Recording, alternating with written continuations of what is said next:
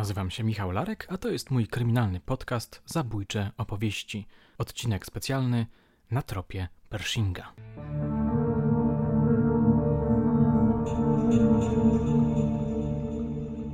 5 grudnia 1999 roku. Dochodzi godzina 16. Znajdujemy się w Zakopanem, na parkingu poniżej hotelu Kasprowy. Przypatrzcie się uważnie tej scenie. Oto przed chwilą Andrzej Kolikowski, pseudonim Pershing, wrócił nim z Polany Szymoszkowej, gdzie był na nartach ze studentką o imieniu Patrycja oraz Wiesławem L. Dziewczyna poszła właśnie oddać narty do wypożyczalni. Wiesław siedzi na tylnym siedzeniu, a słynny gangster pakuje sprzęt do bagażnika. Nagle na terenie parkingu pojawiło się dwóch zamaskowanych mężczyzn. Na głowach mieli czapki i gogle. Szli i strzelali na postrach w powietrze, piszą autorzy nowego alfabetu mafii Ewa Ornacka oraz Piotr Pytlakowski. A potem jeden z nich wywalił magazynek w Andrzeja i zajrzał do wnętrza samochodu, gdzie zobaczył Wiesława. Zastukał w szybę i pogroził palcem, jakby chciał powiedzieć: Pamiętaj, nic nie widziałeś. Kiedy zamachowcy zniknęli, na parking wbiegła Patrycja. To, co zrobiła potem, wyglądało co najmniej dziwnie. Podbiegła do leżącego Pershinga i przeszukała jego bezrękawnik, czytamy dalej. Znalazła telefon komórkowy, wyjęła z niego kartę i ją zniszczyła. Policji tłumaczyła, że zrobiła to bezwiednie, a ze śmiercią swojego przyjaciela nie miała nic wspólnego. Chociaż te tłumaczenia brzmiały naiwnie, nie postawiono jej zarzutu współudziału.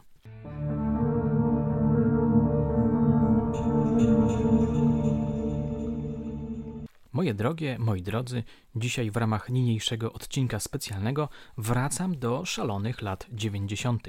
Okazja jest potrójna. Po pierwsze, kilka tygodni temu minęło 20 lat od zabójstwa Pershinga, czyli zdarzenia, które jest symbolicznym końcem tamtej niebezpiecznej dekady. Po drugie, Filip Czerwiński, twórca kanału Mafia.pl oraz Piotr Szatkowski, twórca kanału Kryminalna Polska, wypuścili niedawno film dokumentalny poświęcony tej ikonicznej już postaci. A po trzecie, 15 stycznia tegoż roku pojawi się na rynku książka wspomnianego tandemu zatytułowana Pershing Król Życia. Z tych trzech powodów nagrałem dla Was rozmowę z Filipem Czerwińskim, najważniejszym YouTube'owym znawcą problemów związanych z przestępczością zorganizowaną. Posłuchajcie.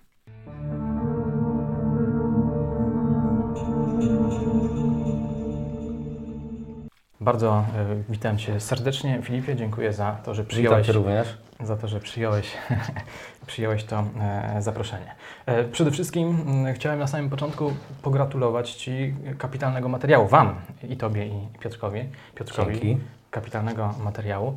E, powiedz mi, dlaczego Pershing mhm. i dlaczego akurat teraz? No jak pewnie się domyślasz, co nagłaśnialiśmy dosyć, dosyć, dosyć obszernie, E, mamy w tym roku 20. rocznicę zabójstwa tego e, najsłynniejszego właściwie polskiego gangstera, bo nie ukrywajmy, Pershing tak, przez kilkadziesiąt lat no, dla Polaków takich przeciętnych powiedzmy zjadaczy chleba, no to jest synonim polskiej mafii. Nie? Gdzie tu o tej polskiej mafii możemy jakby mm, się długo rozwodzić, czy ta mafia w ogóle była, czy nie była, czy możemy to nazywać mafią, no ale dla przeciętnego społeczeństwa, dla czytelników gazet przede wszystkim lat 90. był to E, boss mafii pruszkowskiej. Tak zostało e, gdzieś tam w świadomości ludzi. Mm, no i tak nas tknęło, tak, że mamy 99 rok, teraz mamy 2019, 5 grudnia, 20 lat od głośnego zabójstwa w Zakopanem. Najpierw postanowiliśmy, że, właściwie ja najpierw postanowiłem, że no, zrobię po prostu jakiś taki odcinek specjalny tak, na mój kanał.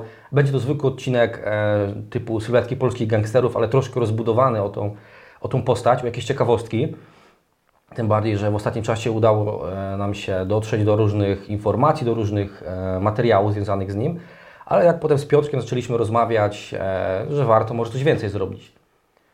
Jest to jakaś tam powiedzmy specjalna okazja, mimo że wiadomo, nikogo nie gloryfikujemy, ale jesteśmy gdzieś tam w tym kryminalnym e, temacie. Jest to ważna informacja i ważne wydarzenie, więc zrobimy coś więcej. No i postanowiliśmy, że zrobimy z tego najpierw dłuższy odcinek, potem e, wyszło na to, że zrobimy film dokumentalny, zaprosiliśmy gości, e, którzy się wypowiedzieli, którzy go znali, no i tak to finalnie wyszło. Mhm.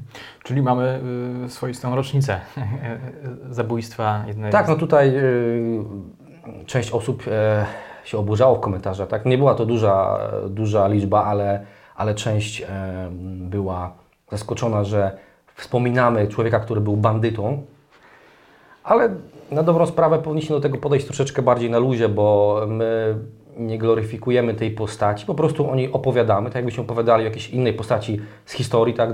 Nie, nie mieliśmy nie, nie, tylko wspaniałe postaci, ale też e, typów spod ciemnej gwiazdy i oni też gdzieś tam w tej świadomości się wryli ludzi i społeczeństwa, szczególnie tego lat 90., gdzie gangsterzy mieli status powiedzmy nawet celebrytów, tak? na, na równi z e, sportowcami czy, czy gwiazdami filmu. Te światy się przenikały zresztą. Więc więc, więc no to tak jak powiedziałaś, rocznica, tak, okrągła. Okej, okay, chciałbym jeszcze później na chwilę e, wrócić do kwestii wiem, etycznych czy moralnych mhm. związanych z tą postacią i zajmowaniem się. Okay. Ale e, teraz e, słuchając Ciebie, rzeczywiście uprzytomniłem sobie jeszcze mocniej, że Pershing był kimś w rodzaju celebryty, a Wasz film, a raczej odbiór Waszego filmu, taki bardzo nie powiedziałbym, nie, nie powiem, że entuzjastyczny, ale taki energiczny, fantastyczne mhm. statystyki uprzytamniają, uprzytamniają mi, że ta, ta postać no, budzi wielkie poruszenie, wielkie zainteresowanie. Myślisz, że, myślisz, czy zastanawiałeś się skąd to zainteresowanie, ta fascynacja akurat e, Pershingiem? Minęło ile? Minął, minął, minął tydzień, a macie już ponad milion wyświetleń. No to, to jest jakiś, tak. jakiś znak. To, świadectwo czegoś. Mm. Myślę, że tak. Po pierwsze, ta postać została dosyć mocno rozdmuchana, ta jego, e, ta jego sylwetka przez 20 najpierw lat tych jakby jego, nazwijmy to w cudzysłowie, kariery przestępczej. Została rozdmuchana przez dziennikarzy, którzy od już pierwszej połowy lat 90. E, jakby nadali mu miano polskiego gangstera numer jeden upodobali go sobie, choć tak naprawdę nie wiadomo dlaczego do końca, ale upodobano go sobie nagłówki, mnóstwo nagłówek, e, nagłówków e, tytu, e, typu Pershing, boss mafii pruszkowskiej, najsłynniejszy polski gangster. No i ludzie chcieli wiedzieć, tak, kim on jest, jakie jest jego życie prywatne. W ogóle, no, jak popatrzymy na nasze społeczeństwo, to ludzie uwielbiają ciekawostki, tak, z zakulis różnych sławnych postaci, a taki światek gangsterski, światek ludzi którzy rządzą się swoimi prawami, też jest fascynujący, tak? Jest to taki jakby zakazany owoc i ludzie chcą wiedzieć, jak to wygląda, jak, czy jak to wyglądało od kulis.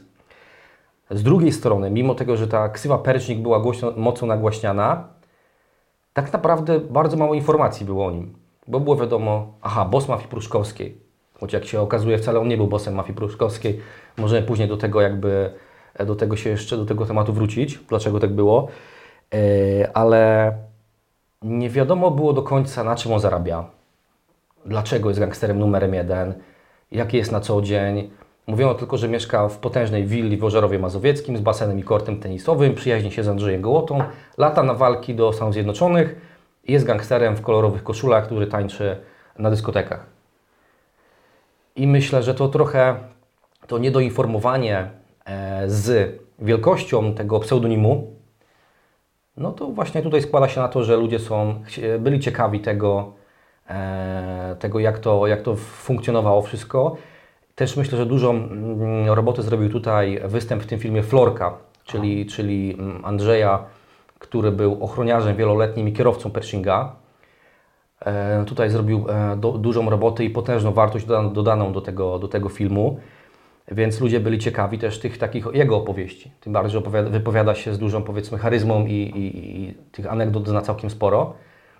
No i tu myślę, że też nakręciło to dosyć dużą, dosyć dużą oglądalność, bo ludzie sobie pewnie szeptany marketingiem podsyłali ten film, niekoniecznie wszyscy e, pochodzili z naszych e, profili, tylko sobie po prostu gdzieś tam pocztą pantoflową to, to przesyłali, że ochroniarz Pershinga pojawił się w filmie. Mhm. Jestem ciekawy, jak wyglądała praca e, nad e, tym filmem. Zawsze, kiedy pracujemy nad książką, nad jakimś scenariuszem, filmem, serialem, wydarzają się różne mniej lub bardziej ciekawe, zabawne, mniej zabawne e, rzeczy. Mogłeś trochę kuchni zdradzić pracy nad tym? E, no było trochę ciekawych, e, zabawnych i mniej zabawnych sytuacji z tym filmem. Przede wszystkim no, ciekawa historia była z samym właśnie nagraniem wywiadu z Florkiem. Wybraliśmy się do Warszawy, mówiliśmy się z Andrzejem na e, torze wyścigów konnych na Służewcu. No i e, akurat pech chciał, że tego dnia na wyścigach konnych na terenie tego całego tam, e, tego całego tam teren, e, placu rozstawiano konstrukcję dla sceny męskiego grania. Więc akurat e, byliśmy już tam wcześniej, zobaczyć jak to wszystko wygląda, gdzie możemy sobie usiąść z kamerą. No akurat tego dnia wszystkie przejazdy były zablokowane. Więc musieliśmy jakoś tam po prostu przemknąć, tam przemycić się do, na ten teren tego, tego, tych wyścigów. Udało nam się to. Jak w końcu zasiedliśmy e, na, na trybunę, zaczęliśmy nagrywać, no to akurat panowie, którzy przygotowywali e, na następny, na następny dzień, zaczęli nam hałasować, jeżdżąc jakimiś tam traktorami pod, pod, kamerą i, i stukając młotkami, co, co słychać na, na filmie w niektórych momentach. Także mieliśmy trochę trudności, ale udało nam się to zrobić. E, po, po, tym, po tym nagraniu wsiedliśmy do, do auta z Andrzejem. E, wybraliśmy się w ciekawą, w ciekawą podróż po Warszawie, gdzie Andrzej e, opisywał nam, tak, gdzie, gdzie co się działo. Byliśmy w Ożerowie Mazowieckim na ulicy Witosa pod domem Pershinga. Tam też kilka, kilka ciekawostek, kilka ciekawych anegdot od Andrzeja usłyszeliśmy. Tym bardziej, że opisał nam dokładnie, dosłownie jak wyglądał, jak wyglądał zamach, którym został, został trzykrotnie postrzelony. E, opowiedział nam kilka anegdot o tym, jak, jak przywoził Pershinga tak, po imprezach do domu, e, jak musiał czasami na zgaszonym silniku wpychać e, auto do, do garażu, żeby go nie obudzić, bo zasypiał. Także było kilka tych ciekawostek. Byliśmy też na cmentarzu w Ołtarzewie, gdzie, gdzie, gdzie, gdzie jest grób Andrzeja Kolikowskiego. Tam też się dowiedzieliśmy mniej więcej, jak wyglądał cały proces pogrzebowy, bo mm, nikt właściwie o tym nie mówi, bo nikt właściwie nic o tym nie wie, o pogrzebie Pershinga, mhm. gdyż w gazetach e, rozpisywano się jeszcze na kilka dni tam po zabójstwie jego, że będą jakieś kondukty szły, jakieś, e, jakieś pochody e, mieszkańców Ożarowa, którzy będą chcieli go pożegnać, bo w Ożarowie był szanowanym obywatelem, położył im tam e, drogę asfaltową i tak dalej, tam był lubiany, więc będą chcieli może go pożegnać, ale no tutaj najbliżsi przyjaciele, znajomi Pershinga postanowili, że nie będą chcieli robić z tego medialnej szopki. Umówili się o świcie, pojechali e, na, do małego kościółka, tam go pożegnali. Potem na spalarnię, do spalarni e, komunalnej, na cmentarz komunalny e, i tam te prochy od, odstawili na, na ten właściwie już cmentarz. I to wszystko było w ścisłej tajemnicy. Także tutaj Florek trochę uchylił rąbka, uchylił rąbka tajemnicy odnośnie tego wydarzenia tej ceremonii, bo, bo przez 20 lat nikt o tym nie mówił. To też było, to też było ciekawe. E, kulisy, jakie jeszcze, co jeszcze możemy tutaj dodać? No, mieliśmy też wyprawę do Człuchowa, do e, najsłynniejszego jasnowidza Krzysztofa Jackowskiego, który okazał się ekscentrycznym rozmówcą i, i, i takim bardzo emocjonalnie podchodzącym do tematu. On też miał, e, jak się okazuje... Mm, tutaj Ci wejdę na chwilę w tak? słowo, bo kiedy reklamowałem Wasz film, kiedy opowiadałem o Waszym filmie, bo ja miałem to szczęście, że wcześniej go obejrzałem, mhm. to y, o, ludzie byli y, zaskoczeni, y, że Jackowski już wtedy był jasnowidzem, że był członkiem, w jakimś sensie członkiem ekipy mm, Pershinga. Znaczy, on, to jakaś taka mhm, informacja członkiem, nowa. Tak, członkiem ekipy Pershinga on nie był. On, Pershing e, był trochę taką osobą zabobonną, trzeba przyznać, i rzeczywiście on wierzył w wizję Jackowskiego. To jest bardzo ciekawe, to jest nie, nie, nie, zaskakujące. Wierzył w nie bardzo mocno, e, najprawdopodobniej dlatego, że sprawdziła się pierwsza wizja, którą, e, którą Jackowski mu, wy, mu przedstawił, o zamachu pod domem. Tej, w której zamiast Pershinga postrzelony został Florek. No i jak e, wspominał Jackowski, no po tej sytuacji już Pershing nie mógł się, jakby, mm, nie mógł się uwolnić od tego Pershinga, bo Pershing się go radził e, w różnych sprawach, w różnych tematach. E, dużo jakby może nie hejtu, ale takich wypowiedzi e, no, negatywnych w stronę jest Krzysztofa Jackowskiego. Myślę, że niepotrzebnie. Tutaj się pojawia, dlaczego nie przepowiedział mu e, jego zabójstwa, tak, skoro był jasnowidzem i tak dalej. Ale tutaj jego, ich relacje były inne. To Pershing jakby bardziej, e, jak to Florek wspomina, ciągał tego Krzysztofa Jackowskiego, biednego, który był introwertykiem i był osobą, która nie lubiła chodzić po imprezach, a, a, a ten Pershing, tak, gangster tam go wszędzie ciągał i, i ten, i ten i opisaliśmy zresztą kilka takich anegdot w książce, która jest jakby następstwem filmu, e, gdzie ten Jackowski biedny siedział nieraz przez pół dnia przy jednym rosołku w restauracji, bo Pershing o nie zapomniał. Mm, ale, poka- ale dzięki temu Jackowski pokazuje takie właśnie prywatne oblicze tego gangstera. Tak? Bo ze strony powiedzmy, czy Florka, czy osób, które nie wiem, śledziły tego Pershinga jako policjanci, my widzimy go z tej strony e, gangsterskiej roboty, nazwijmy to. Tak? A tutaj mamy jednak wizerunek tego człowieka, który gdzieś tam budził się w hotelu i zaczynał od rana, e, zaczynał dzień od liczenia pieniędzy, miał swoje nawyki, miał swoje sekretny, jak się okazało potem, e, ukryty pokój, do którego nikogo nie zapraszał i tam przesiadywał sam, samemu. Może rzeczywiście jakby Krzysztof Jackowski jest kontrowersyjną postacią, ale gdyby jednak nie on, to byśmy tych, tych kilku jakby sekretów z prywatnego życia Pershinga nie poznali. Tak, ja muszę powiedzieć, że, e, że w moim odbiorze e, te opowieści Jackowskiego były najciekawsze, e, dlatego też, że one pokazywały go no, z takiej mm, bardzo zaskakującej perspektywy. Na mnie największe wrażenie zrobiła ta opowieść o, jakby to ująć, kontaktach Pershinga z Bogiem. Mhm. Pershing zirytowany powiedział Jackowskiemu, że jakby wie, że Bóg jest, że na niego patrzy i widzi jego czyny. To tak. niesamowite jest w ustach gangstera, z ust gangstera coś takiego no, słyszeć.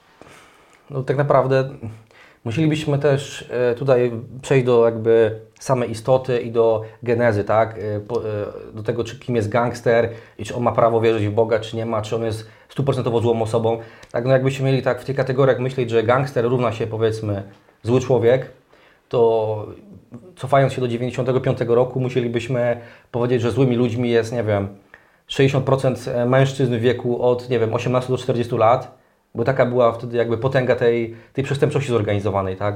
Biega, biegano, jak to się mówi, w różnych ekipach. Na każdym osiedlu chłopacy się zbierali, jakieś tam dokonywali przestępstw. Była wtedy olbrzymia bieda, było bezrobocie i, i tak sobie radzono z tym, tak? Potem to zaczęto wszystko zaczęło się klarować większe organizacje przestępcze w gangi. W gazetach oczywiście podłapywano temat i opisywano, że już trzyosobowa grupka jakaś tam, która ukradła e, pęto kiełbasy babci z piwnicy, to jest mafia, która działa na osiedlu. No i tak samo rozbuchała to wszystko e, ta prasa.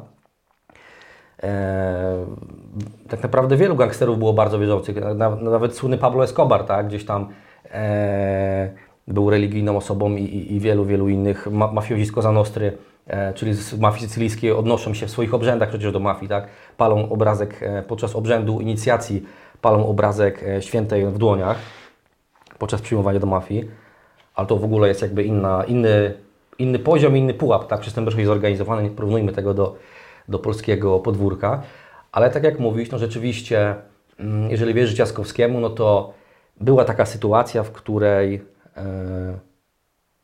Jasnowicz próbował przemówić do rozsądku, powiedzmy, Pershingowi, informując, że może zejść na dobrą drogę, tak, jest Pismo Święte, jest Kościół i on może się jeszcze nawrócić. No i ten Pershing bardzo się na niego obraził, tak, i gdzieś tam w, w mało delikatnych słowach e, powiedział mu, co o tym myśli.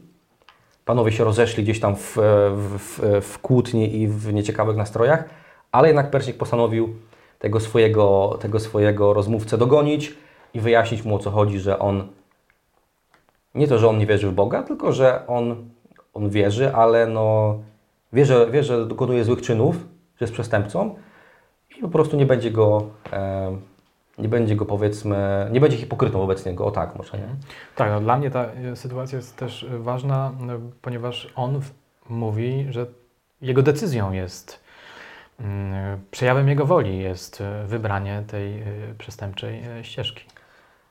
No tak, taka, taka jest jakby jego, była jego decyzja, no i jak wielu innych ludzi w tamtych czasach i często też było tak i jest, jest do dzisiaj tak, że jeżeli raz na tą drogę się już weszło przestępczą, no to rzadko powiedzmy z tego się wracało, nie? albo się wracało e, z wyrokiem e, nawet dwucyfrowym, albo wracało się w trumnie, albo zresztą możemy sobie popatrzeć na, na obecnych ludzi, którzy w latach 90. byli gangsterami.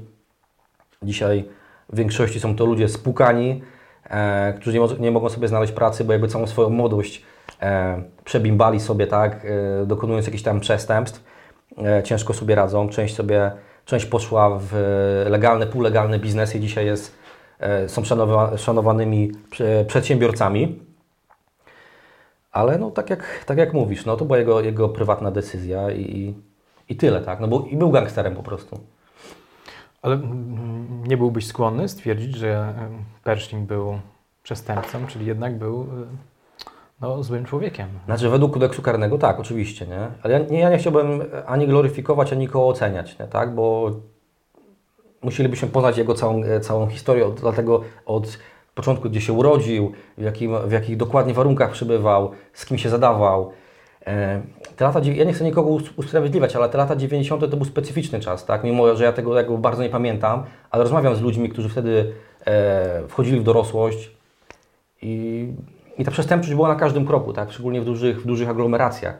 Pershing był e, zapalonym hazardzistą. Nie było możliwości grać, uprawiać hazardu, grać e, w jakieś gry hazardowe, nie mając kontaktu z takim szemranym towarzystwem. Nie było legalnych kasyn, więc swoją, e, siłą rzeczy trzeba było się obracać w tych, w tych kręgach, tak? No a że potem, że on był charyzmatyczny, gdzieś tam e, ambitny, zdeterminowany, był też, e, mówi się, że był ba bardzo dobrze się bił, był bardzo brutalny, gdzieś tam tych swoich oponentów szybko nokautował, no to się piął w tym środowisku przestępczym, tak? Ale nie chciałbym mówić, czy był złym człowiekiem, czy dobrym, e, to niech sobie jakby gdzieś tam każdy sam oceni. Okej, okay, rozumiem. A skoro zasygnalizowałeś, że warto by wejść głębiej w biografię hmm. Pershinga, to mam takie, taką prośbę, żebyś może mm, dla nas wskazał takie najważniejsze punkty w biografii mm. Pershinga. Mm. Nie chciałbym wskazywać wszystkich e, najważniejszych punktów, bo powiedzmy opisaliśmy to w książce. Okay. I, i, I, jak ja teraz jakby w, w, w, wystrzelam się z tych, z tych wszystkich opowieści. To na zachętę jakieś dwa, trzy takie e... według Ciebie kluczowe, kulminacyjne, istotne. Musielibyśmy zacząć od tego, e, kim Pershing był, zanim został gangsterem. Mhm. Pershing e, dorastał w latach 60., 70. i mm, uprawiał sport, grał w piłkę nożną, tak, w żarowiance, uprawiał zapasy, był, był, zapowiadał się na naprawdę dobrego zapaśnika. Potem poszedł do pracy w fabryce kabli, w Ożarowie kiedyś była potężna fabryka kabli, Potem został kierowcą w Transbudzie. W jednym z wywiadów, chyba właściwie jedynym, jaki znalazłem w wywiadzie, wywiadzie yy, dla Życia Warszawy, jedynym wywiadzie, tak, jaki, jaki Pershing udzielił w prasie, jedynym, jaki znalazłem, mówi, że pracował właśnie w, w, w, tym Transbudzie, był kierowcą ciężarówki, że mógł sobie dorobić na boku. Tak, tak, tak to powiedział enigmatycznie. Z kolei Krzysztof Jackowski opowiadał nam o tym, jak Pershing został zatrzymany i aresztowany za kradzież potężnej szpuli kabla, którą gdzieś taką olbrzymią ciężarówką miał dowieść na plac budowy. Ponoć nie zdążył, e, ponoć nie zdążył na, na ten plac budowy dowieść tego, tego, tego kabla, no i ją ukradł. Miał problemy, problemy prawne, to jeszcze nie była jakiś tam wyrok e, od siatki więzienia, ale jakiś areszt, jakieś tam problemy miał. Ponoć był to taki właśnie moment, w którym zaczął wkraczać ten światek przestępczy. Aha, okay. E, od, od młodości, z tego co mi wiadomo, e, lubił gry hazardowe wszelkiego rodzaju. Grał na pieniądze już tam gdzieś z kolegami, nastolatkami. No i tak to się zazębiło, tak? Początek lat 90., wybuch dzikiego kapitalizmu, e, za którym nie nadążała legislacja albo nie miała nadążać, bo kto, komuś na tym zależało, żeby jeszcze przez jakiś czas nie nadążało to wszystko. No i on się po prostu w to wstrzelił. Ten hazard moim zdaniem też jest dosyć ważny w jego życiu, czyli, czyli to, że no miał te kasyna swoje, tak? Czy on pracował dla, dla takich ludzi jak na przykład Wańka, czyli e, prawdziwy, jeden z prawdziwych szefów e, grupy pruszkowskiej. Pershing e, był szefem swojej ekipy grupy ożerowskiej, która współpracowała ściśle tam z tą, z tą pruszkowską, ale on nigdy członkiem tego, tego zarządu, który nazywany był po prostu w mieście starymi pruszkowskimi, nie, nie, nie, nie należał. No i tak to się zaczęło. Dlatego to, to jest moim zdaniem ten, ten, kluczowy moment, jeżeli chodzi o biografię tego człowieka. Mhm, czyli hazard jakby jest takim wejściem w ten świat przestępczy. Tak mi się wydaje, tak mi się wydaje, bo naprawdę robiono na tym potężne pieniądze. To było jeszcze w latach 80., kiedy oni prowadzili tak zwane domy gry. Eee, na ulicy, teraz nie pamiętam jaka to była ulica, ale na ulicy naprzeciwko Bazaru Różyckiego w kamienicy była mm, tak, było takie jedno z największych takich nielegalnych domów gry, takich kasyn, no, który właśnie tam prowadził Pershing. No i tam spotykali się szemrani ludzie, tak, czyli e, przestępcy, bogaci ludzie, których było stać na grę w takim miejscu, ale też powiedzmy służby, czyli milicja, być może jakieś inne służby. Więc ten światek już się przenikał, już się zazębiał. No i to wszystko potem poszło siłą rzeczy.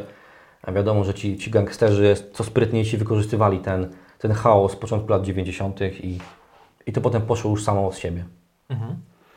chciałem jeszcze na sekundę wrócić do Jackowskiego, bo to mhm. bardzo ciekawa postać, no i rzeczywiście e, robi robotę e, w Waszym e, filmie. Jak to się w ogóle stało, że oni się poznali? Znasz te okoliczności? To jest dosyć długa historia i e, nie, wiem, czy, nie wiem, czy w ogóle czy ona jest ciekawa, ale Jackowski nam opowiedział coś takiego, że przyjeżdżał do niego człowiek z Warszawy, który poszukiwał skarbów. To było na początku lat 90. Był takim poszukiwaczem, który chodził z wykrywaczem metalu, z łopatką i szukał skarbów. I on się dowiedział, że jest taki człowiek jak Krzysztof Jackowski, który już wtedy e, jakieś wizje wykonywał. No i ten człowiek zwoził mu jakieś, jakąś ziemię, tak? Ziemię taką e, tych, w jakichś wiaderkach i kazał mu tą ziemię, wyczuć, czy tam jakieś skarby z tej ziemi. No i, i, i któregoś razu przyjechał, przyjechał e, samochodem jakimś luksusowym, pochwalił się Jackowskiemu, a Jackowski mówi, ten samochód zostanie Ci skradziony. No, minęło tam ileś czasu i rzeczywiście mu ten samochód ukradziono.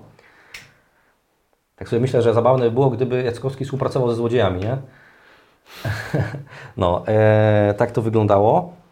I ten człowiek zabrał do Warszawy, e, zabrał do Warszawy tego Jackowskiego, aby on tam tę wizję próbował prowadzić, kto mu ukradł ten samochód. I okazało się, że ten człowiek, któremu skradziono samochód, był znajomym Pershinga.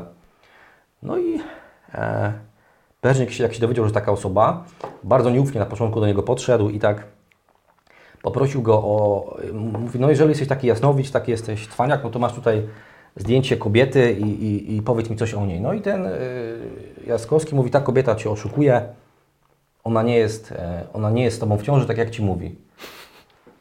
No i, Jacko, i Pershing rzeczywiście że rzeczywiście miał to sens, on mówił. No i tak już potem, potem raz do niego pojechał e, w trasie między Warszawą a Trójmiastem. No i tak zaczęła się ta ich tam znajomość.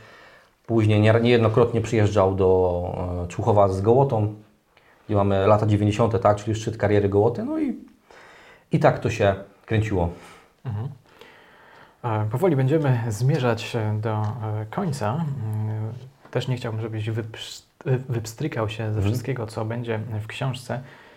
Jeszcze takie, takie jedno e, zagadnienie. A mógłbym do czegoś wrócić, bo teraz zapytałeś mnie o, e, o kluczowe momenty w, jakby w karierze Pershinga.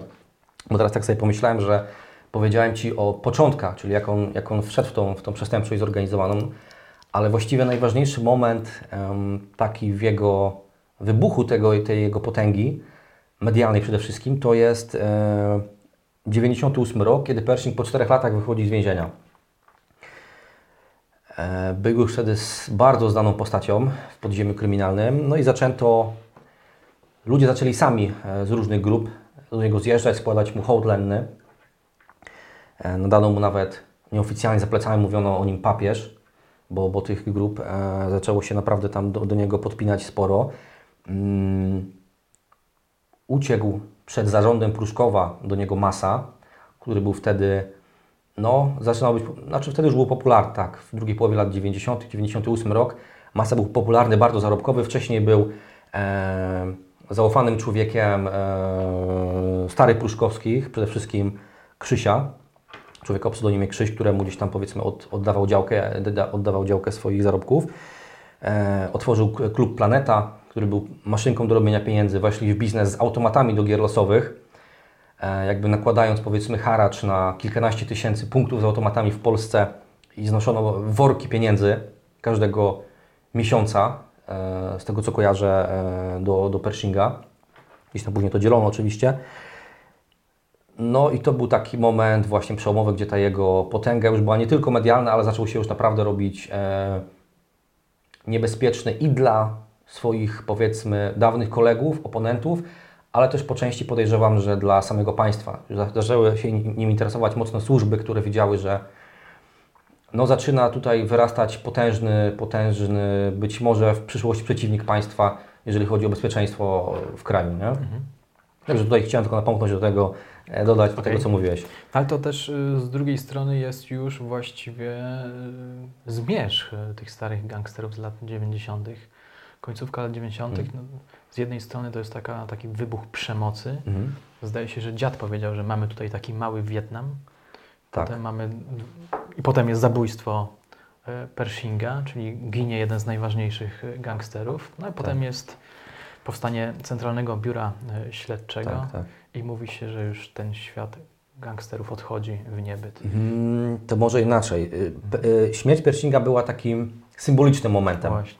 Powstał właśnie ten, te centralne biuro śledcze, e, świadkowie koronni zaczęli gdzieś tam się pojawiać, rozbito pruszków, e, tych, niedługo wcześniej przecież zabito zarząd Wołomina, tak, czyli tak zwanych starych wołomińskich, Ludka i, i Klepaka w Gamie, w słynnej masakrze.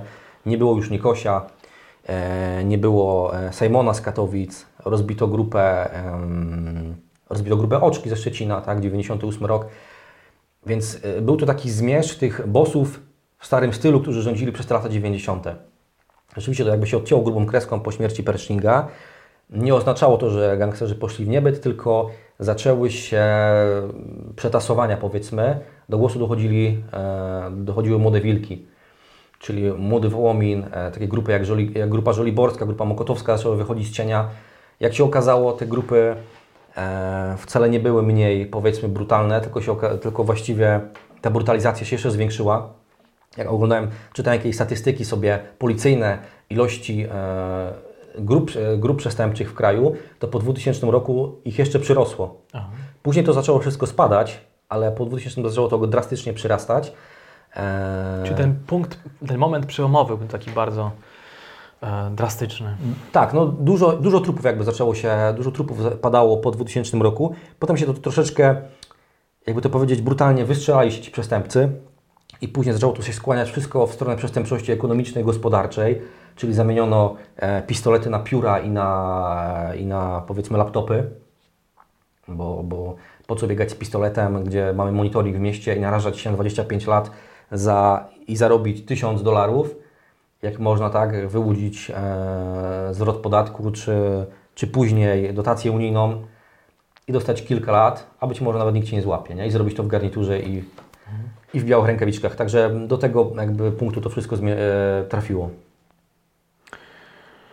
Film wyszedł, jak mówiliśmy, cieszy się wielką oglądalnością. Niebawem wyjdzie Wasza e, książka. Powiedz, kiedy premiera i czego możemy się w tej książce spodziewać, a czego nie ma w filmie? E, tak jak mówisz, no film e, troszkę nawet przekroczył nasze, oczekiwania, bo no, tak jak rozmawialiśmy, czy z, czy z Marcinem z Nie- Niediegetycznym, czy z Piotrkiem, e, właśnie, że no, będzie milion wyświetleń, ale może w miesiąc, tak? No się okazało, że film osiągnął milion w niecałe 5 dni. E, na karcie, na czasie był przez bodajże tydzień. Najwyżej był chyba na siódmym miejscu, więc nas to, nas to troszeczkę zaskoczyło. Eee, to, to, to tyle, jeżeli chodzi o film. Tak, no książka. Mm, Kiedy premiera? 15 stycznia. Już teraz można ją sobie zamawiać, tak, ale 15 stycznia ona trafi e, do klientów, do, do, do czytelników. No i teraz tak. To, co e, jest w książce, czego nie ma w filmie. Po pierwsze, robiąc ten film, nazbieraliśmy dziesiątki godzin rozmów. Czy to z Florkiem, czy to właśnie z Krzysztofem Jackowskim, czy to, czy to właśnie z, z Jarosławem Pieczonką, pseudonim Miami, czyli policjantem, który przeniknął w te struktury przestępczości zorganizowanej i jakby znał to od podszewki. Szkoda było nam po prostu tych nagrań mm, zostawić na, na, na dysku czy, czy do szuflady, tak? Jeżeli tyle nazbieraliśmy tego. Postanowiliśmy to wszystko umieścić w, w książce. Film ma 50 minut niecałe, więc, więc możemy sobie policzyć, że z te godziny rozmów e, jest, jest tego dużo więcej. To jest pierwsza rzecz. Druga rzecz jest taka, że e, w książce zostały zamieszczone zdjęcia, które przez 20 lat nie widziały światła dziennego. Przeleżały u pewnej osoby 20 lat w szufladzie. No właśnie, o tych zdjęciach trzeba powiedzieć parę e, słów, bo to jest no, niesamowity wkład w ten film.